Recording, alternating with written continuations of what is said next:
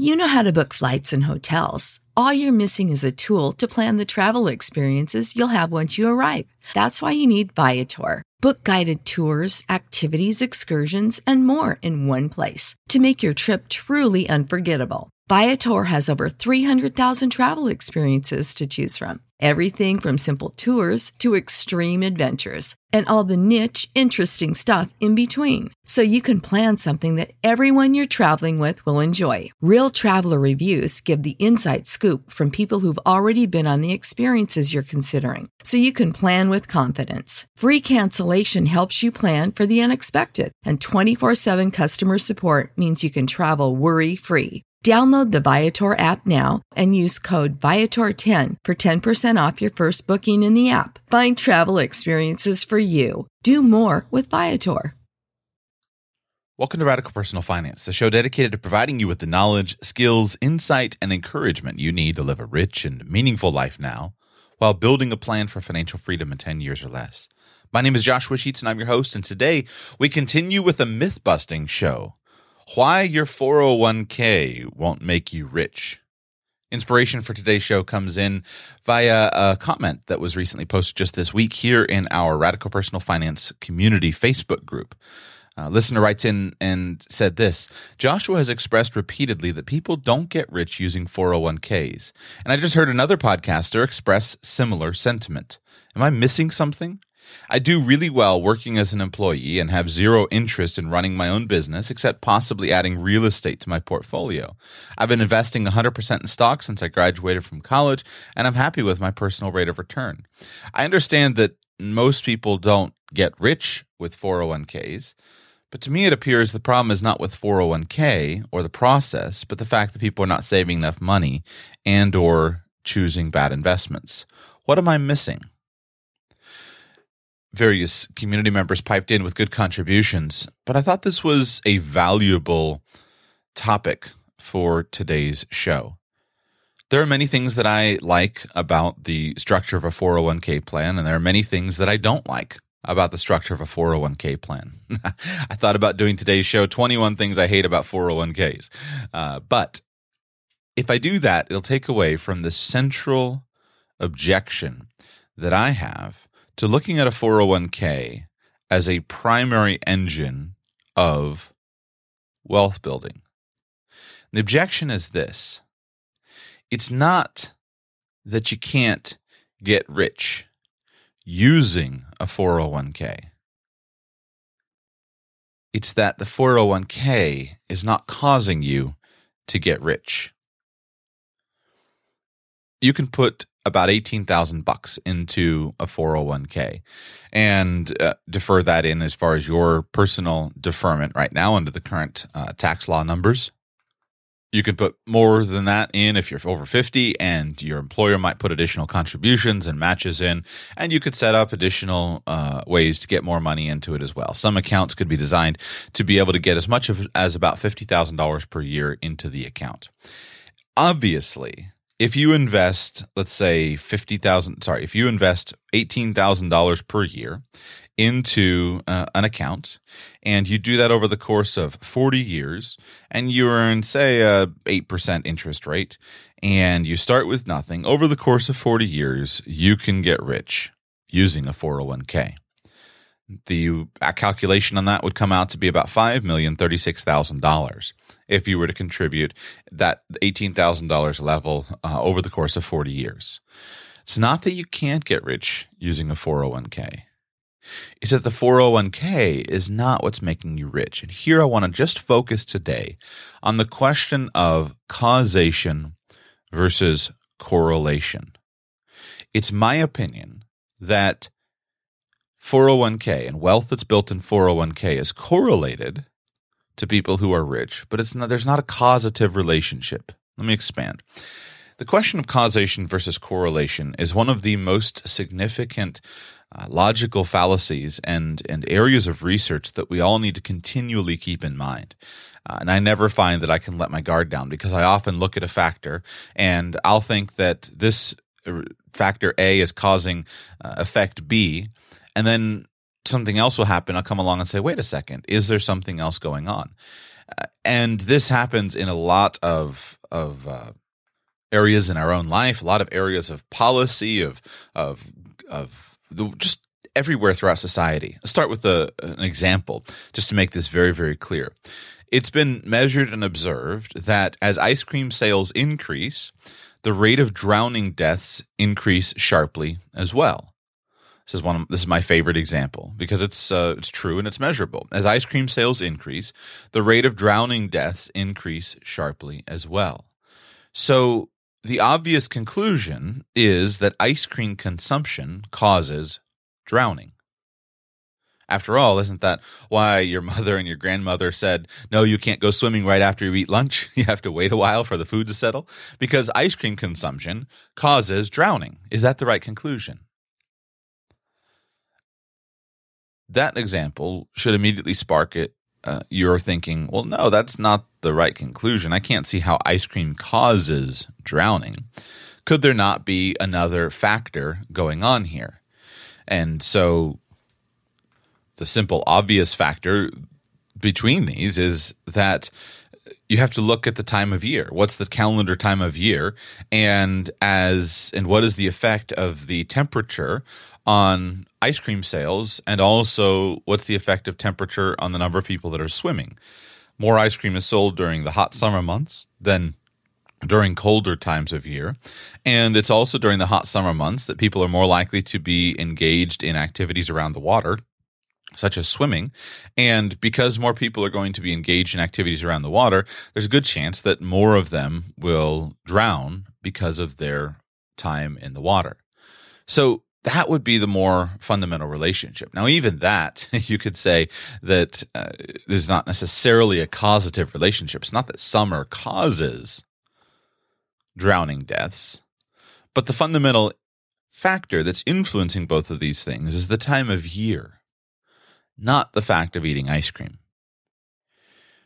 If you grasp that concept and you start looking into areas in your life and you start looking at areas in society, you find yourself questioning a lot of commonly accepted wisdom. I've done many shows on education, the common uh, and, and the, the idea of government education, how to improve schooling, things like that. And this is a common debate. I've never seen any evidence, for example, that spending more money on schooling improves the outcome and the results.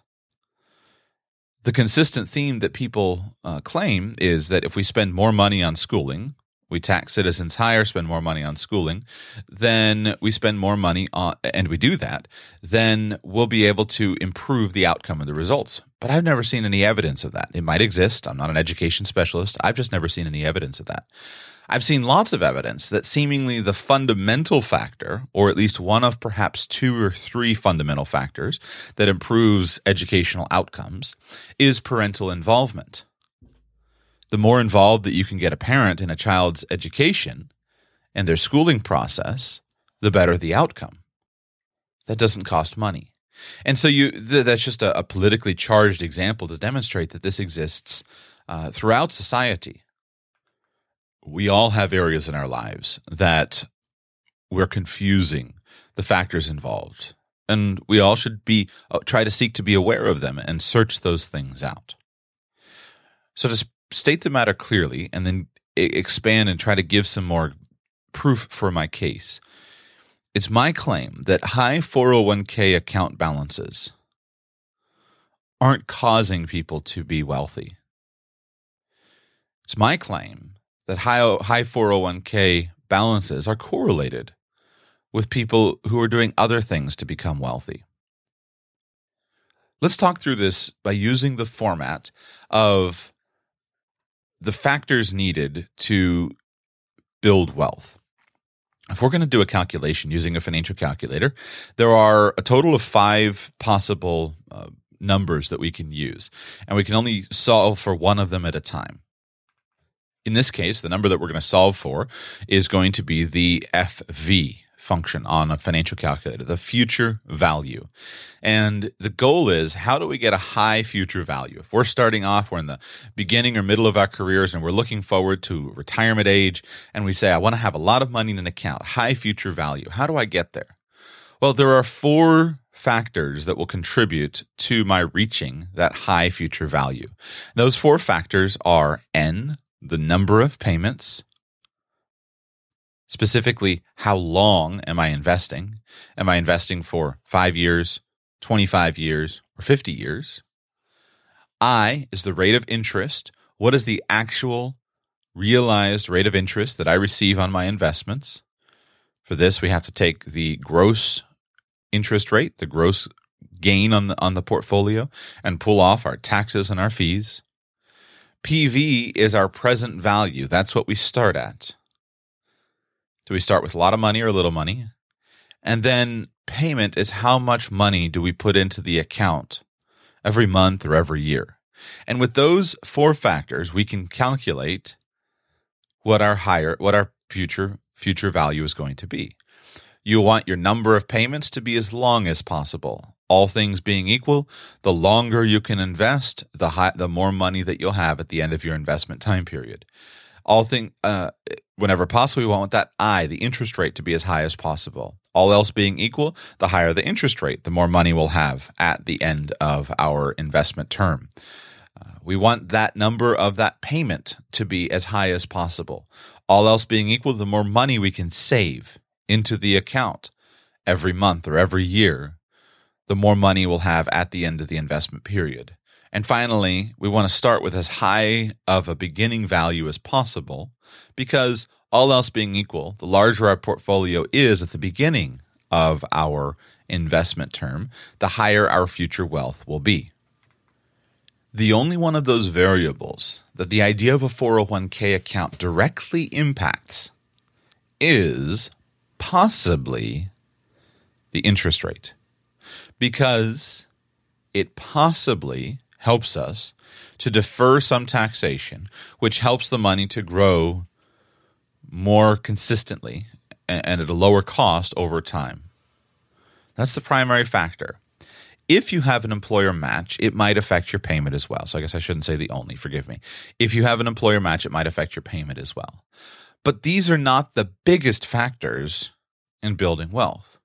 Rather, in my experience and opinion, the biggest factors are going to be how big is the payment that's going into the account.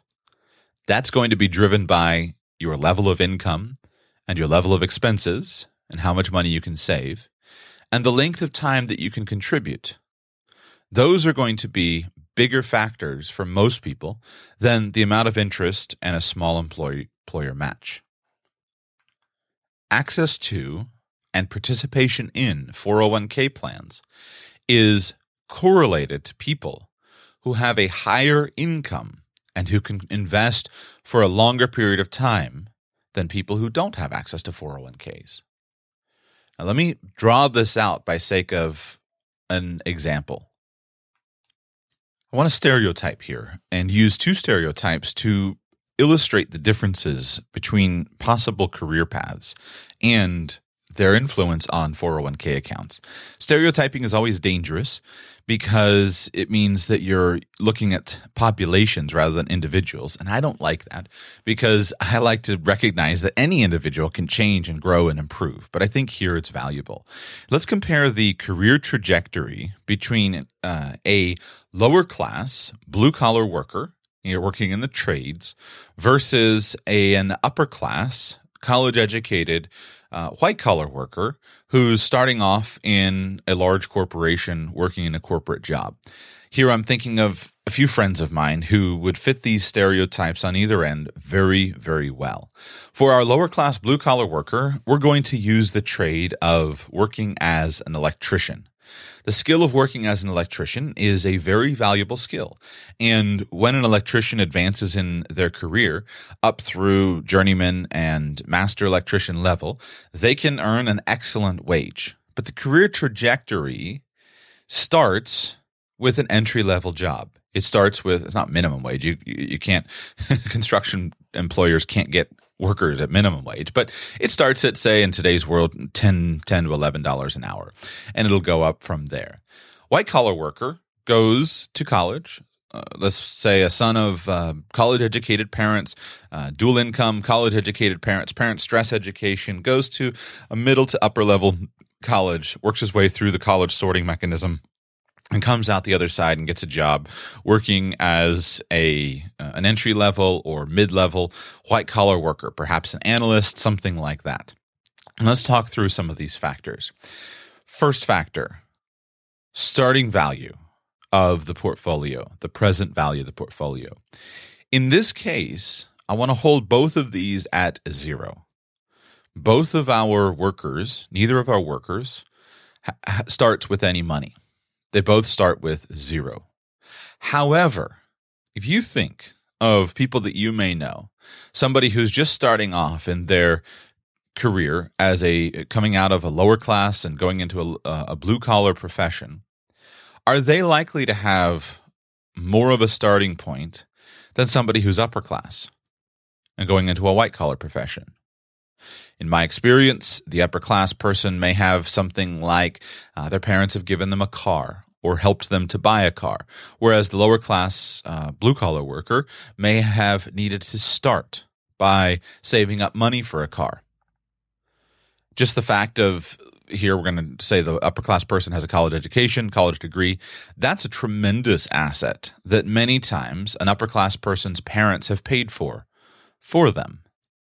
Whereas a lower class blue collar worker, if they've gotten a college degree, are getting a college degree, or pursuing something like trade school, uh, they're going to be doing that, paying for that themselves oftentimes. So even if we start with an account value at zero, there's a good chance that an upper class white collar worker will start with more money as reflected in parents gave him a car, parents helped with a college degree, parents are helping with things to set up a household, independent household, buying furniture, uh, helping with all of those basic uh, expenses. And that will have an impact on how much the upper class white collar worker can save for something like retirement. So, for both of these examples, we're going to hold their PV, their present value, their starting value of their account at zero. But even if we do that, our upper class white collar worker stereotype is going to start with a higher embedded advantage because of the other factors where their parents have helped them. Why am I drawing a distinction here between a lower class blue collar worker and an upper class white collar entry level worker? Primarily, I'm drawing this distinction because the blue collar worker is not going to have access to a 401k, and the white collar worker is. Again, my argument here is that these things are correlated. Correlated. And so people who have access to 401ks are much more likely to be this upper class white collar worker. My friend that I'm picturing in my head as my stereotype for the uh, lower class uh, electrician is one of the hardest working, most intelligent people uh, that I know of, uh, and and dedicated to his skill and to his craft. He started his career. He came out of uh, out of high school, got a high school degree. College was not for him, uh, but he started his career working in various trades, wandered around a little bit between uh, a few different professions tile electrician plumbing etc uh, until he finally settled into a job at working as an entry level electrician due to a family friend who gave him an opportunity. Started off with no knowledge but applied himself very very diligently to his trade. But the structure of the companies that he was working for during the beginning of his career do not lend themselves to access to 401ks. A majority of workers in the United States of America do not work for large corporations with big 401k plans. They simply don't. They work for small and medium sized businesses that are more independent, and most of these businesses don't provide 401k plans, nor should they if I were consulting with an owner of a small electrician electrical company with, let's say, you know, three, four, five vans on the road, um, two two workers in each van uh, going around and doing uh, electrical work, I would never recommend to that particular company that they offer a 401k for their employees. The administrative fees on 401k plans are comparatively very high. The rate of participation in 401k plans for workers in this segment of society is very, very low. It makes it very difficult for the business owner to uh, even participate himself because uh, you know if he's running a crew with a bunch of uh, of electricians working in it, uh, they're likely to just say, "I want the money," and his participation rate is going to be so low that the owner may not even be able to make his own contributions. So you have an expensive plan with low participation, and most of the employees don't seem to value contributing to the 401k plan. There are a few who do, but most don't. And so 401ks are usually not an appropriate setup for that type of company. Now, if we contrast that with a more corporate approach, even a company that has, say, 40 or 50 employees, now all of a sudden a 401k can work. And people who are working in that more white collar corporate environment tend to prefer something like a 401k as part of their compensation package. They participate at higher rates, and so it works better in that situation.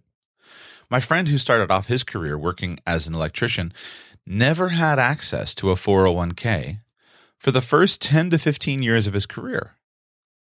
He worked very diligently, worked his way up in the profession, uh, learned his skills, went to school at night to learn uh, electrical skills, worked a lot on the side. But his, all of his employers along the way were small employers that didn't even offer a 401k. And his lifestyle, he was continually going from one company to the next to get a better offer. His lifestyle was so busy, it didn't lend itself well to being able to save into a 401k. It took my friend about 15 years of hard work, moving from company to company, building skills, studying, going to school at night, learning to become a master electrician, passing various tests, before he was able to transition out of residential and commercial electrical work and move into a position at uh, a, with a job at a local power plant, working for a local electric company, where now he's working for a large corporation that offers a 401k plan.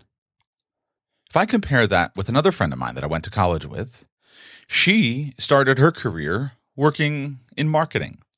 Got a basic marketing degree, basic business degree, started her career with a relatively entry level job, but on day one of her career had access to a 401k. Because of her time spent in college and because of the type of job that she got, on day one of her career, she was in a situation where she could earn more money than my friend who was working as electrician, especially if only measured in 40 hours a week. And because of her parental support network, her expenses were lower, and she was able to participate in her 401k from day one. So, simple access to a 401k is going to be correlated with people who earn higher incomes and who have higher potential for wage growth over time.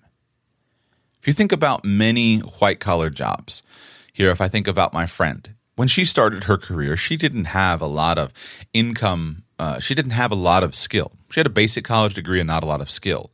But as she's building her skills, she's becoming more valuable in the marketplace. As she's learning and studying the practice of effective marketing, she's also working in a corporate environment with other people. And these other people, her career has a higher growth trajectory than does the career of most blue collar workers. Most lower class blue collar workers are going to reach a point in their skill where they are replaceable. If you work on a factory floor, the factory is going to train you with the basic skills. And then once you top out, your income is going to stagnate.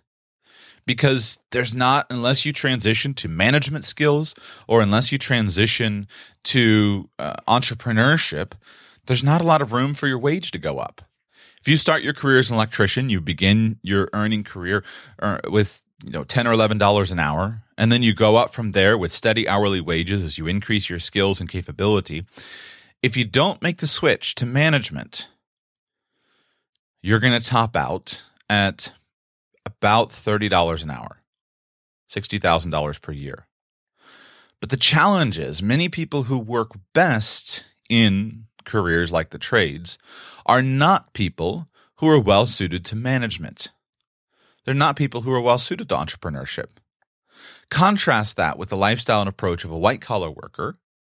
It's a much easier transition for many white collar workers to transition to skills of management or possibly entrepreneurship to where their incomes can continue to grow.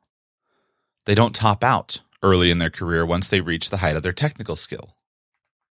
Because of these fundamental characteristics of the careers, the white collar upper class worker has the ability to start saving earlier because they're starting with a higher beginning salary. They have the ability to save more in the beginning because they've invested in education. Their starting salary is starting stronger and their expenses are likely to be a little bit lower versus somebody who has been scraping along, starting in the trades, working on an hourly basis, so they can save more. Huge factor because the career income continues to grow significantly, they can save more during the middle and later part of their career. If you compare my friend who started in marketing, relatively entry level wages, she started at $35,000 per year.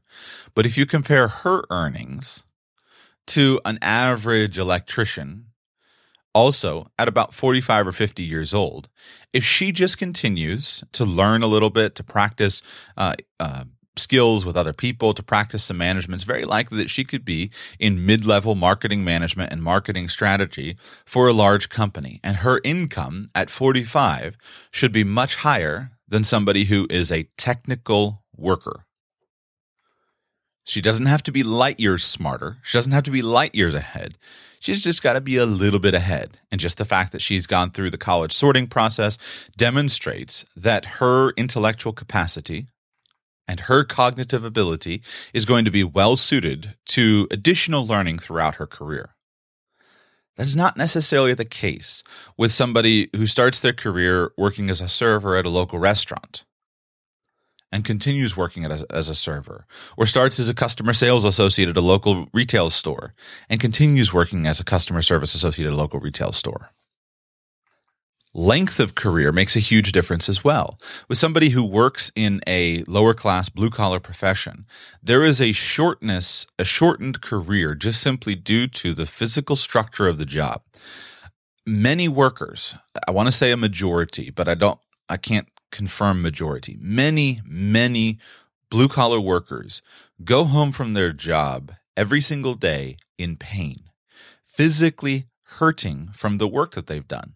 Whether it's because they're standing on a factory floor, standing in a restaurant, standing as a, service associate, working in a physically demanding trade such as electrician, such as plumbing, etc., uh, working in a physically demanding occupation such as law enforcement or, or something similar to that. Many, many workers go home physically hurting every day. And this takes a toll on your body over the course of a career. A 55 year old tradesman He's reaching the end of his effective working career if he's still working in the physical trades.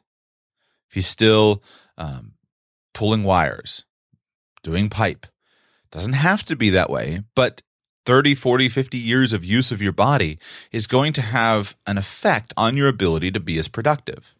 And if that person has not managed to transition to the management to a management circle or to a business ownership circle, they're going to have a difficult time having a long career in the trades. Contrast that to a white collar worker.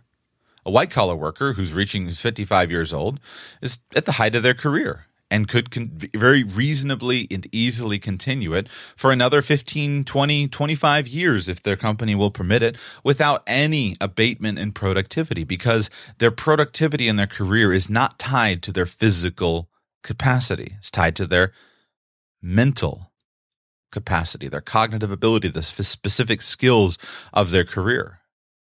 So they can work longer, which means they can continue contributing to the 401k for longer when you start factoring together these different factors, starting earlier, making more money, uh, working longer, all of these th- lead, things lead to a higher lifetime earnings for the white collar worker who fundamentally is likely to have access to a 401k as compared to a lower class blue collar worker who is less likely to even have access to a 401k. The amount of your income is going to be one of the biggest drivers. I'm going to, the amount of your income, I believe, is your the biggest driver in your ability to accumulate wealth when the listener asked the question in the thread, a few people commented, but we had two people uh, pipe in with their contributions. Uh, two people who both of whom have appeared on the show previously. Fritz Gilbert, who writes at the retirementmanifesto.com, and Rocky Lalvani, who writes and blogs at richersoul.com. Both of them contributed and said, "We are 401k millionaires. You can it can be done." But because I've interviewed both of these men on the show, I responded and said, "Both of you prove my point." Both of you are uh, experienced career people who have earned i don't know their exact salary but just due to their to, to their job descriptions i'm sure it's in excess of $100000 a year. You're six figure income earners. And if you use that high income and you apply some skills of thrift to that high income you've been able to save a lot of money. And yes the 401k has worked for you but you also would have gotten wealthy simply because of your income and your thriftiness if the 401k weren't available to you. The 401ks didn't make them rich. Their high income, high rate of savings, and wise investment decisions made them rich. And the structure of the 401k, because of their corporate jobs, worked well as a useful tool on their way to wealth. Let's talk about interest finally.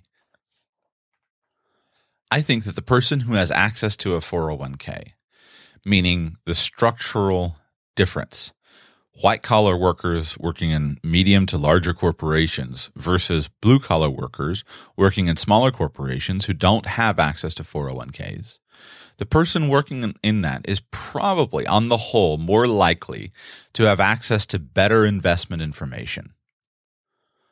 Wealthy people talk about money. Rich families talk about money.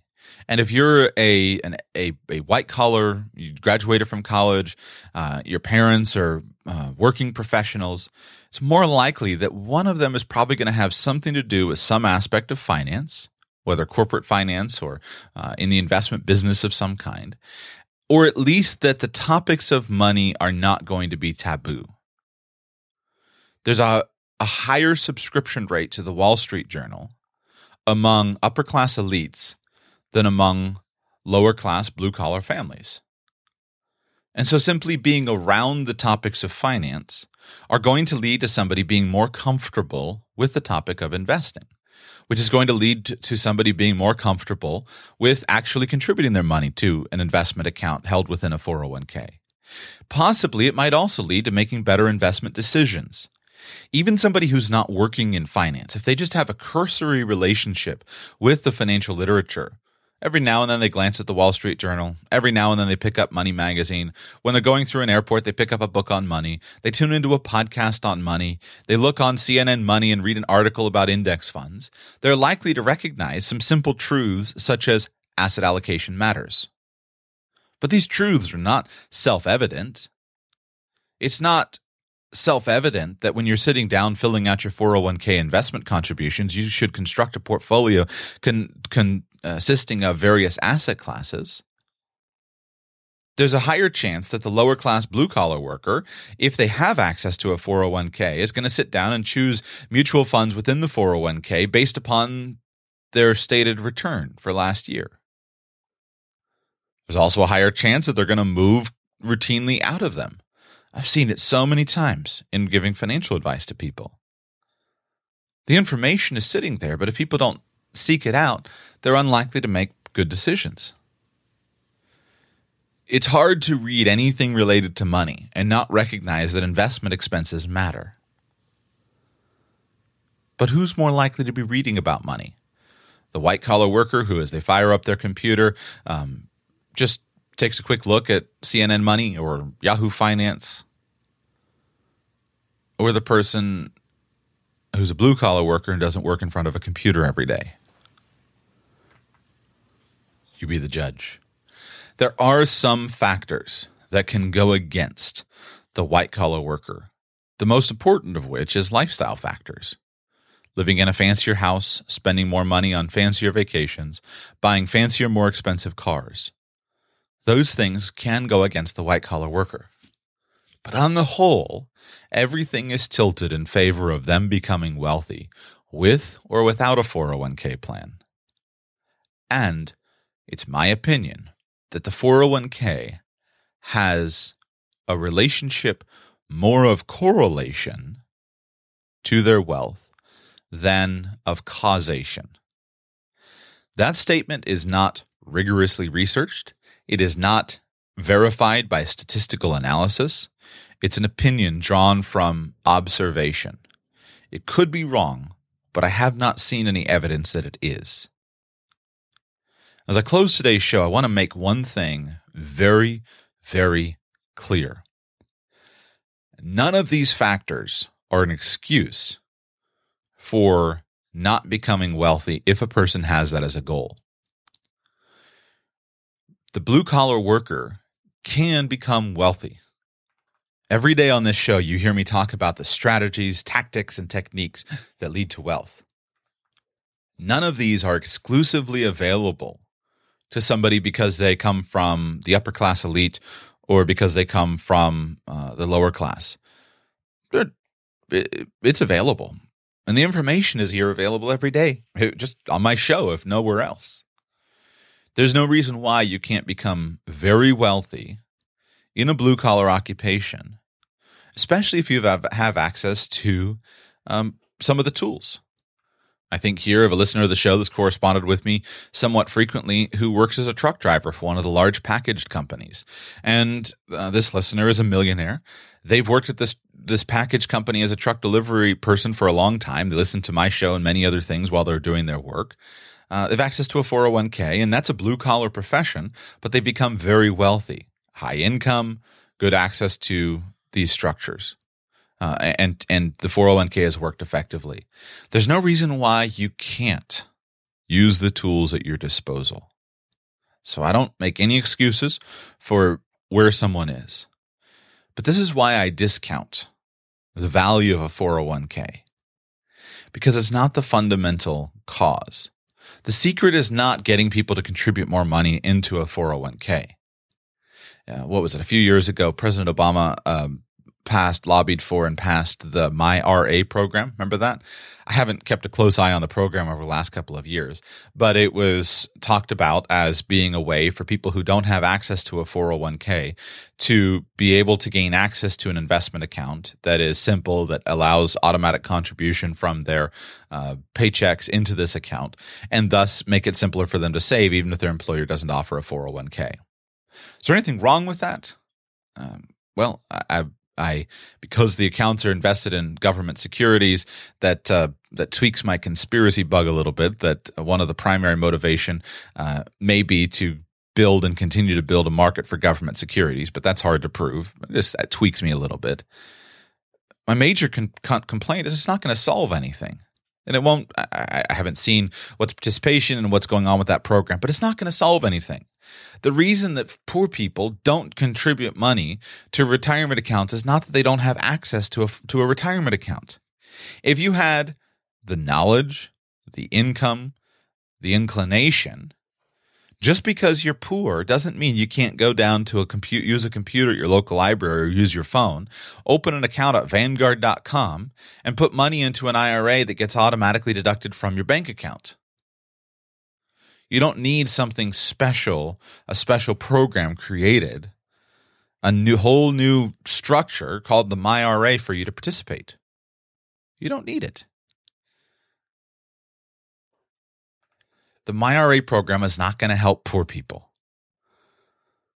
What's going to help poor people is learning to make more money, increasing income, learning to be more thrifty, to be as frugal as possible in their circumstances so they can save more money, and learning to invest wisely. And if I were woke up poor, earning a low income, I would not be buying government securities as my primary tool of investment. I think that's a dumb way to approach investing, especially when you're at the at the beginning of your career or at the lower levels of career earnings. I don't think my discussion here is comprehensive. There are other factors as well. For example, there's a correlation between people who have access to 401k accounts to have access to other types of benefits. White collar workers have much more stable financial lives than do blue collar workers. A white collar worker who has access to a 401k plan probably also has access to other programs of insurance. They have access to group health insurance. Uh, a white collar worker who has access to a 401k plan and access to group health insurance is going to worry less about about the the the month to month needs of their household and if something happens that's difficult for them from a health perspective they're going to be more well covered they probably have a group disability program. They probably have a health insurance program. Uh, they have vacation time, sick time, etc. So they're going to be able to get through difficult circumstances more easily than a blue collar worker. This leads to a more stable financial life. This leads to them being able to save more consistently over time. Blue collar worker generally doesn't have access to many of those programs, often doesn't have access to group health insurance. If they have health insurance, it's often going to be what they've found in the uh, broader marketplace. Most small, many small employers don't offer health insurance programs, and so they may be going with whatever they can find on the Affordable Care Act, um, Obamacare health exchanges online, uh, which those programs are not, uh, they're not exactly Cadillac programs. Uh, in addition, there's a higher degree of uncertainty in the financial life. They generally don't have access to, nor are they educated about something like disability income insurance. The white collar worker, if they get laid off, often gets laid off with a severance package of some kind. If you get laid off from a job working as an electrician, there's no severance. You go find another job. Uh, often, a white collar worker will have a much more stable flow of wages. Many times in the blue collar professions, wages will fluctuate significantly based upon the amount of work that you're employer has. If you're working in the construction industry and your employer uh, is struggling for work, you simply get furloughed without pay, and you have to wait for that employer to get more jobs, or you have to go and, and find a different job with a different employer. So there are many other factors. We could analyze this this question forever. But this is the fundamental reason why I am not convinced that a 401k is the massive golden ticket to wealth. If you have access to a 401k, you should very seriously consider participating. I have things I don't like about 401k plans. Uh, that should be evident, but I'm not. I'm not. Uh, it's not cut and dry. I think in general, you always want to take advantage of the employer match. That's free money. You always want to take advantage of the employer match.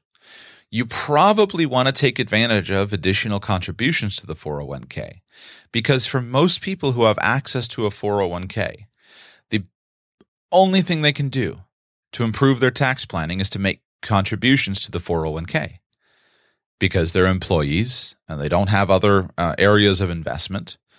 The only thing they can do is to make contributions to the 401k. And so that's probably the best thing to do. In addition to that, many times the people who are participating in a 401k have their primary career, and that should be their primary focus because the earning potential of focusing on that career is going to be higher than just about any other activity. So if you have access to a 401k, you probably should make that a primary tool of your wealth building plan. But don't confuse that tool with being the cause of your wealth. It's simply not. The cause of your wealth is going to be increasing your income to a high level. When you have a higher income, that makes it easier for you to live a nice lifestyle, which, when approached with an appropriate amount of thrift, can leave many tens of thousands of dollars available for you to save and invest. So, high income, reduce lifestyle through thrift, free up a lot of money to save and invest. The more money you can free up to save and invest, the richer you'll be in the future. And then focus on investing that wisely.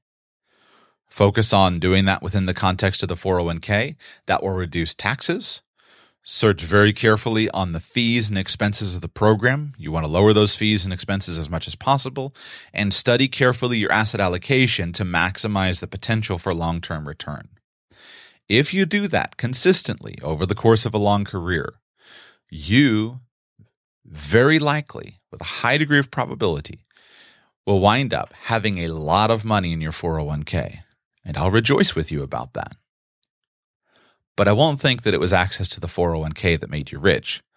I'll repeat ad nauseum you got rich because you earned a lot of money, you saved a lot of money, and you invested wisely.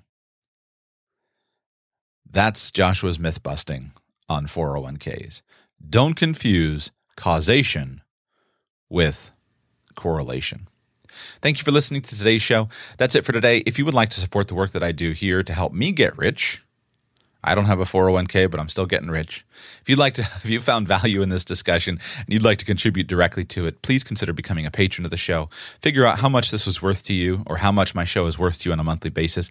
Take 10% of that number and sign up at radicalpersonalfinance.com slash patron and send it to me, radicalpersonalfinance.com slash patron. I'm deeply grateful to several new of you patrons who have recently signed up in the last few weeks. Deeply grateful for your contribution. radicalpersonalfinance.com slash patron. This show is part of the Radical Life Media Network of podcasts and resources. Find out more at radicallifemedia.com.